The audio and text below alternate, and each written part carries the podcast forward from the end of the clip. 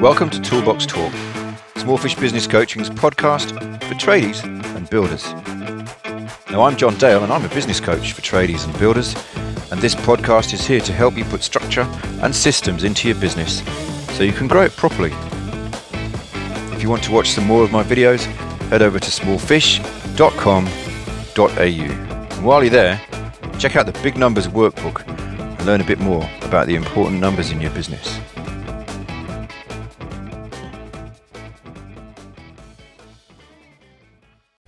Hey there, it's John here, and this is Cash Flow episode 4. If you recall, I decided that July was cash flow month, and I've made four videos, and this is the fourth in a series of four.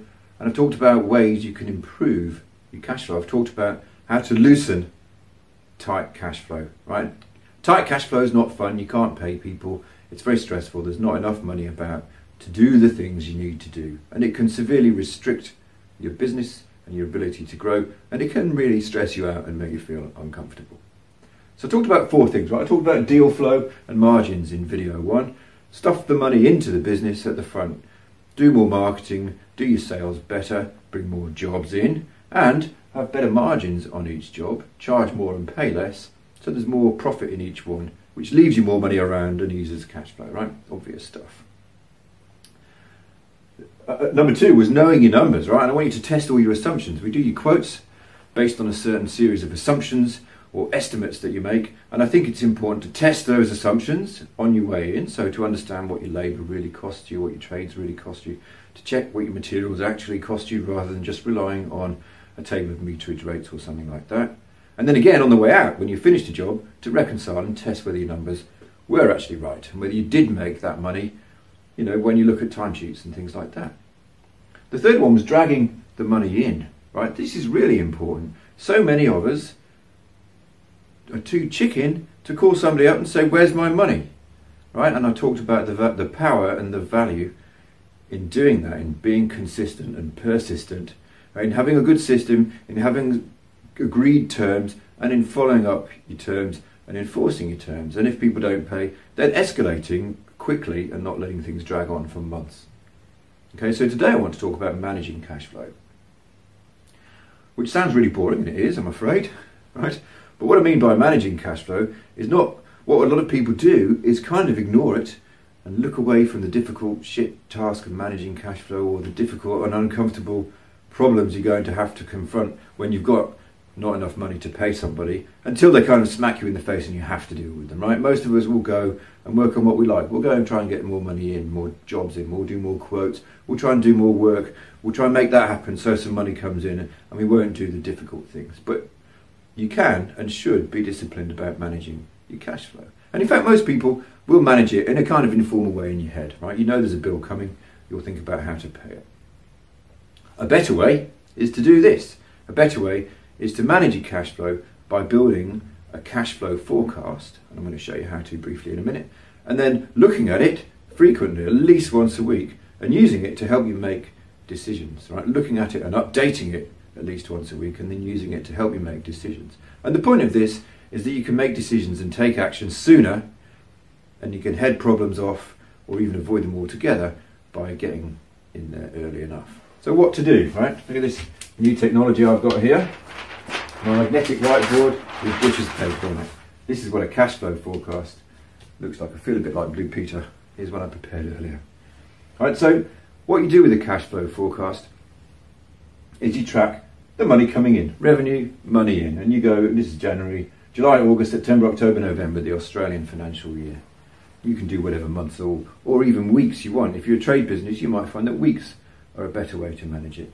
And you forecast what money is going to come in. And if you have a business that's reasonably consistent, you might go, it's 50,000 a week or it's 5,000 a week and do it like that. And if you have a different, a, a more lumpy revenue stream, you might say, I'm expecting 100,000 in August and only 20 in September and then no progress payments until November.